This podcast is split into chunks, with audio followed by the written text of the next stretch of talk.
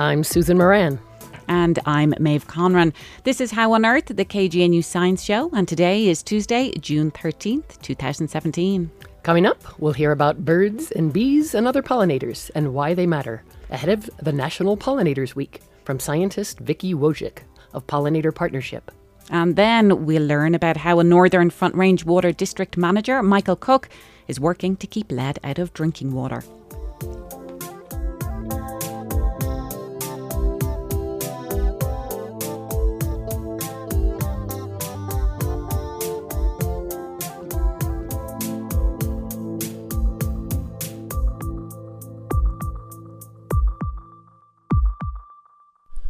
You're listening to How on Earth, the KGNU Science Show. I'm Susan Moran.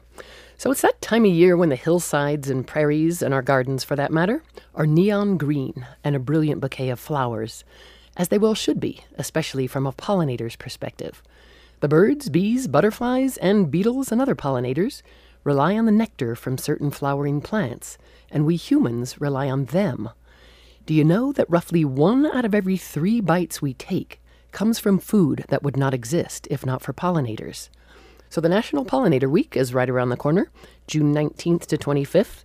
It's meant to celebrate pollinators and spread the word about what we all can do to help protect these critical and fragile creatures. Our guest today is Dr. Vicki Wojcik. She's an environmental scientist and research director at Pollinator Partnership.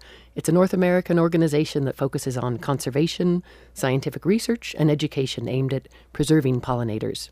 The group is based in San Francisco, but Dr. Wojcik is on the line from her office in Toronto. Vicki, welcome to How on Earth. Oh, thank you very much. Happy to be here. So I'm so struck by this from a food security standpoint that one out of every three bites we take comes from some crop that's dependent on pollinators, right? Yes, that's correct. And it's actually uh, one out of three that's 30%, so you could say it's the minority of our diet, but it's actually the most nutritious and important part of our diet that gives us the vitamins that we need for all of our biological functions. So it's very significant. And just to name a few of like the big cash crops, almond included. Yes. So you have things like almonds, all of the stone fruits, so the cherries, um, a lot of apples and pears, oranges. So the things we really love, the really tasty things, and the things that farmers absolutely uh, make a lot of uh, of their income growing are pollinator dependent. Yeah, so aside from the ecological significance of these creatures, it's hugely economically important to states, to the nation. Absolutely. Yeah, so give us a sense of um, what is this National Pollinator Week? I know it's not the first year, and you guys at Pollinator Partnership are quite involved. So National Pollinator Week was started about a decade ago as a celebration of pollinators, an awareness campaign. We targeted the third week of June because you have pretty high odds across North America of seeing pollinators. And really the intent was to get everyone out there, the general public primarily, out observing pollinators on plants in our natural landscapes. And since then it's grown quite a bit. So there's any number of activities going on during pollinator week that are garden oriented, large scale habitat developments and all of these events, tours of museums, tours of botanical gardens, as well as proclamations from state governors indicating the importance of pollinators to our economies, to our health, and to our ecosystems. And are they, let's say, Colorado? I know you're in Toronto and it's a national and, for that matter, North American organization, but um, a couple examples of what states, including Colorado, are doing. I know I read recently that Colorado has designated a new so called pollinator highway. And for those living here, it's along um, I 76. I take it because the yes. South Platte River is so critical to habitat. So, what is it and what does it look like? Well, so pollinator highways, uh, they're wonderful, and often it's the Department of Transportation working with other interested stakeholders, and we've done a lot of support on our end working with other DOTs to get this concept of managing your highway for pollinators. So if you think about what your highway looks like when you're driving along an interstate. You often have the shoulders mowed down, and it's for safety reasons. But there's quite a bit of maintenance that goes on on our highways. when we make pollinator highways, we're looking at making sure that that maintenance is better for pollinators. So it's adjusting your mowing so that you allow wildflowers to grow. And in some cases, it's actually seeding wildflowers mm. along the highway. So you're creating these great stretches of pollinator habitat. And in fact, a lot of them kind of thrive in these disturbance zones, right? Or is it just absolutely? That, uh-huh. Pollinators love what's called early successionary habitat, and that's basically a meadow. And that's what you see along highways, along um, roadsides. When you mow a landscape once or twice a year, you tend to have these uh, this cyclical early habitat that stays rather than transitioning into something more closed. And pollinators love that early habitat. And apparently, they're not bothered by the noise. No, and actually, the, uh, they are often not bothered by cars too. Sometimes there is the concern that if you have pollinators along a highway, you might increase their mortality. But there's quite a bit of research that shows that, of course, there are some incidents, but the benefits are far greater. You actually have incredible pollinator habitat and more pollinators along highways when they're managed this way. That's interesting. I'm envisioning um, like those wild wildlife corridors where you have underpasses and overpasses along I-70 and elsewhere for crossings. I mean, beetles are one of them. I'm imagining, uh, you know, little beetle crossing along the highway. And it's the same thing. It's a, uh, it's a wildlife crossing for pollinators, just like you would do for larger animals. Yes. Interesting. So let's zoom in. I know there are a bunch of them, but what are some of the ones I think people know more about honeybees, but you know, maybe honeybees, um, monarch butterflies that are in pretty critical condition? Like how, how critical is it now and what are some of the key stressors?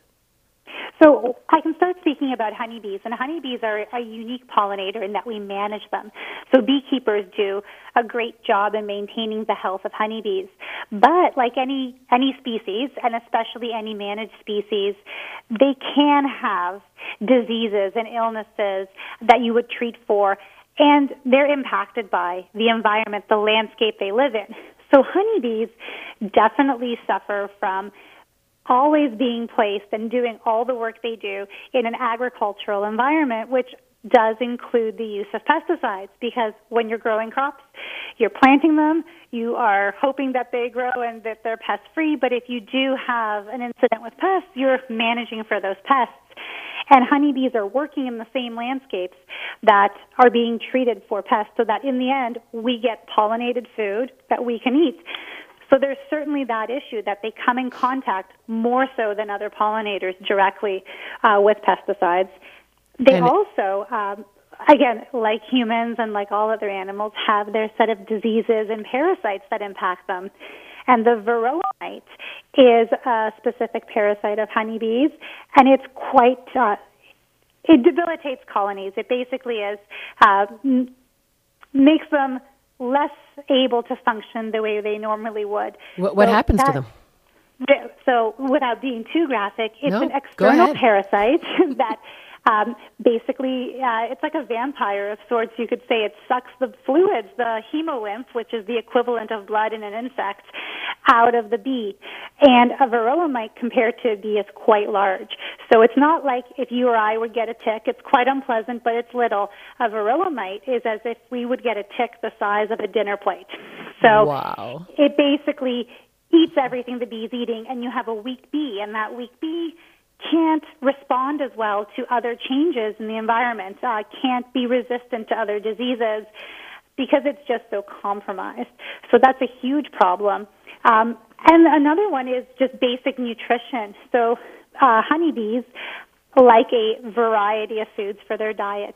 They they love everything. So they go to a buffet, they start with one dish and go through every single plant in the landscape very often when they're working, pollinating, they're eating one type of plant at a time, and that's not the way that their bodies have evolved. So again, they're they're, they're just a little bit sub subprime uh, when it comes to how they're feeling that day. So their diet is so engineered to be sort of monocrop and not when, diverse enough? When, when they're managed in pollination contracts, they're more on a monocrop system, and that's not what they would do if they were in a, a natural landscape. So it's it's different. Interesting. And I mean, I know there's been a lot of research on a particular class of um, insecticides, the neonicotinoids. Is much Yes. being done? I mean, it seems, if anything, USDA has been pretty dismissive about the effects Well, of there that and the has science been quite a bit of research. You, you are right about the impact that neonicotinoids have on honeybee health, um, in that all pesticides have the potential to be harmful to, to bees, bees being an insect. But with neonicotinoids, they actually are, in fact, um, in a direct contact scenario, much more harmful, so much more toxic. Yeah, and so I want to get, we got a little bit of time left, um, a little beyond the uh, politics and sort of the legislation to look at what are some of the things that your organization and others are doing, including here in Colorado, that individuals can get involved with. Here it is. Oh, great. Plant yeah, growing no, season. Well, so it is pollinator season, so it's growing season. And one of the primary things we tell anyone that they can do to help pollinators is to plant habitat. So we're talking about honeybees, if we're talking about native bees, butterflies, even bats, depending on where you live, habitat loss is the number one driver of pollinator decline. So if you can help, make your your garden a pollinator garden. And we speak the same way to municipalities that might have jurisdiction over all of the municipal parks, or similarly the way the highway, um, Highway uh, 76 in Colorado, was declared the pollinator highway. Create that habitat. That's the number one thing you can actually do. If And- you're not in a situation where you can create habitat, um, you can do other things that support pollinators, such as you know, voting with your wallet when you go to the store. And uh, if you know your farmer, if you know your beekeeper, make those food selections that are local and sustainable. Or uh, you can also vote actively if there's any public policy that might be uh, progressive for pollinators. We find it's actually a very bipartisan issue. Pollinators tend to um, really get everyone concerned about how to help agriculture ecosystems. So if you have a chance to cast a ballot for someone that has a, a pro-pollinator platform, we certainly encourage that. I can just envision the monarch butterflies coming to Capitol Hill and just letting the bipartisanship vanish, at least for a while. Um, and it seems like the urban habitat, like you mentioned, gardens have been minimized as also significant part of the overall habitat of so many creatures. So it really is significant to have people, however are. large or small the garden is, aside from obviously the highway strips and larger municipal areas, right? You are correct. And we often say that small steps add up to large change. So if you only have a tiny patch or even a window box, and that's the only place that you can plant for pollinators, you should still plant for pollinators because if everyone does that same small action, we've actually created an enormous amount of habitat. So don't hold back even if your site is small. Well, thank you. And um, we will post on the howonearth.org website some of the resources for people here in Colorado. Thank you so much for coming on the show. Oh, you're very welcome. Thank you for having me. That was Vicki Wojcik, Research Director at Pollinator Partnership. For more info, you can get involved in uh, National Pollinator Week activities and to find out more about various pollinators, go to pollinator.org. And as I said, we'll also post more on our website, howonearthradio.org. If I was a flower growing wild and free, all I'd want is you to be my sweet honeybee. And if I was a tree growing tall and green, all I'd want is you to shade me and be my leaves.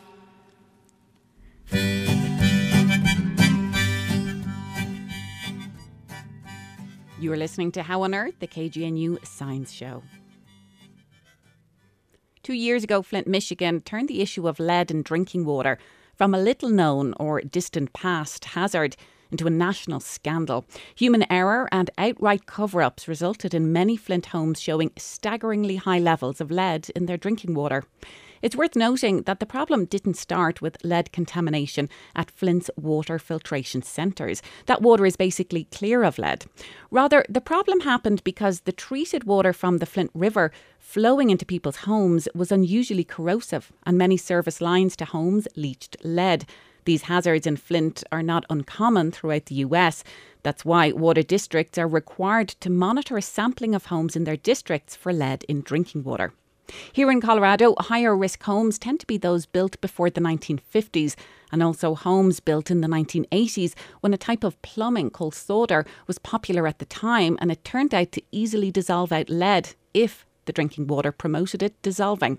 It's the job of water districts to use soda ash and other chemicals to keep their water from being overly corrosive to this kind of plumbing. Still, occasionally samples from water districts show higher levels than what state health departments considers safe. How on Earth's Shelley Schlender recently spoke with Michael Cook, an expert at the Carter Lake Water Filtration Plant near Loveland, which recently was out of compliance, about what the district has done.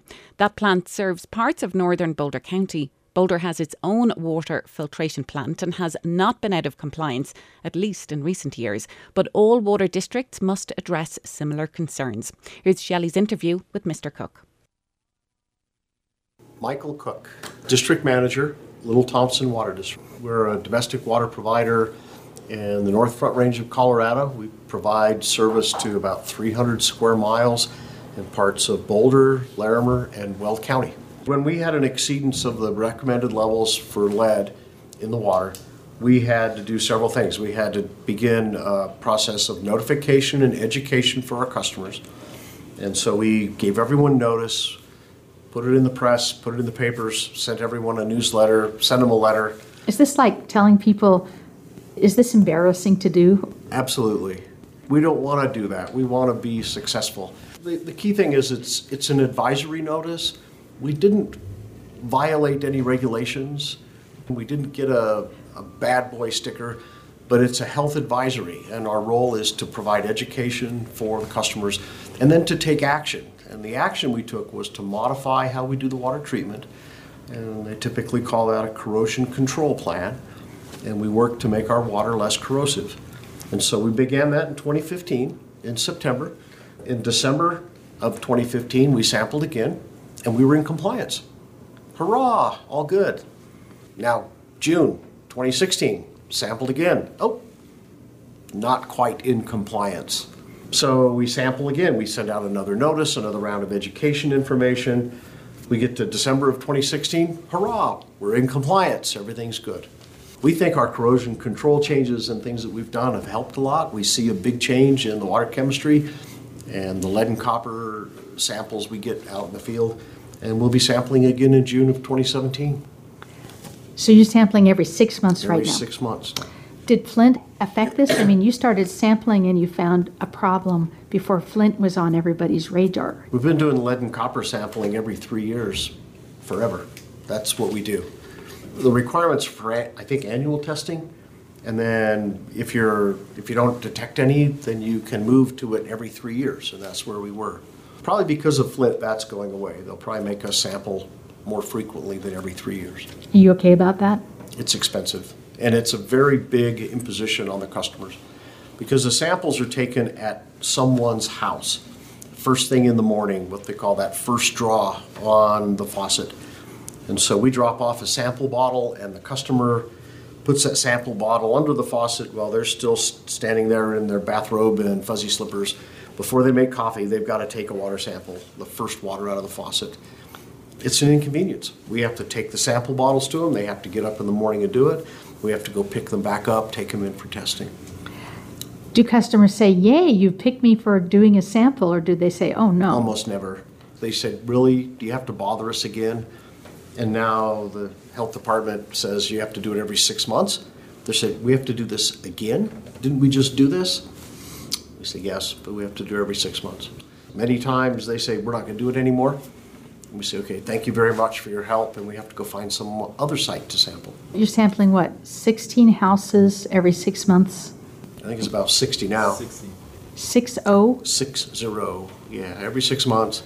And it isn't just the cost of having the sample analyzed, which is expensive enough, but it's all the time and effort to coordinate, find all those people, educate them on how to do the samples, take the bottle to them, pick it up, take it around. It's just about a full-time body to take care of that stuff for us, So one person for a month is just doing sampling? pretty much, Yeah. to, to coordinate all that. And we only have 25 employees now, so it's a pretty big load.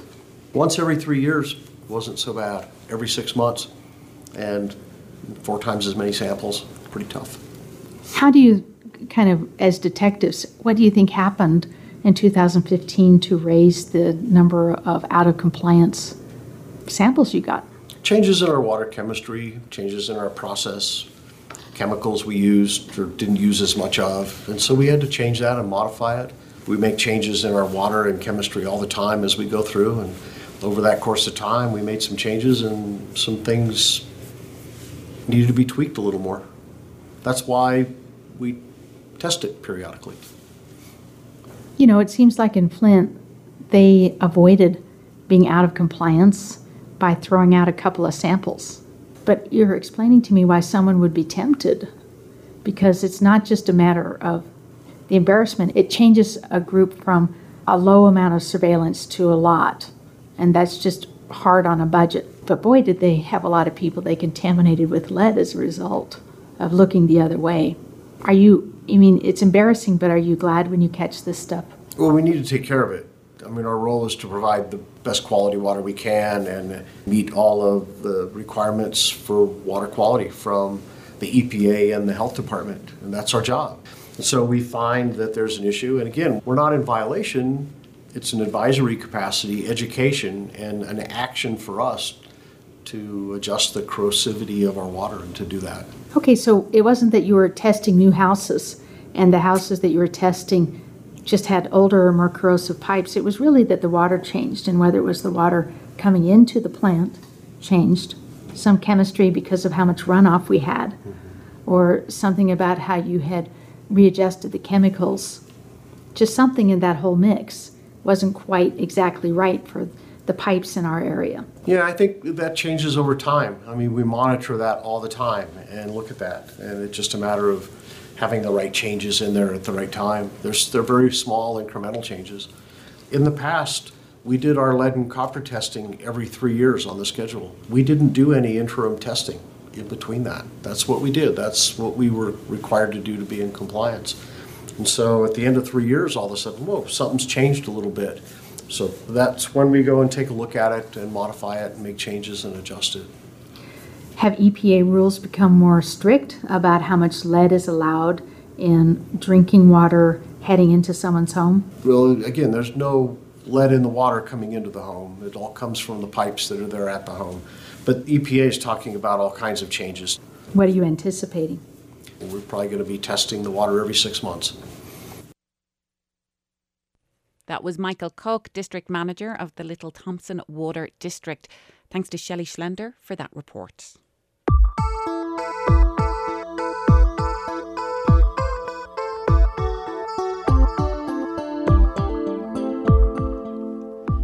That's all for this edition of How on Earth. Our executive producer is yours truly, Susan Moran, who also produced today's show. My co host, Maeve Conran, engineered the show. Additional contributions from Shelley Schlender. Our theme music was written and produced by Josh Cutler. Additional music from Barry Louis Polisar.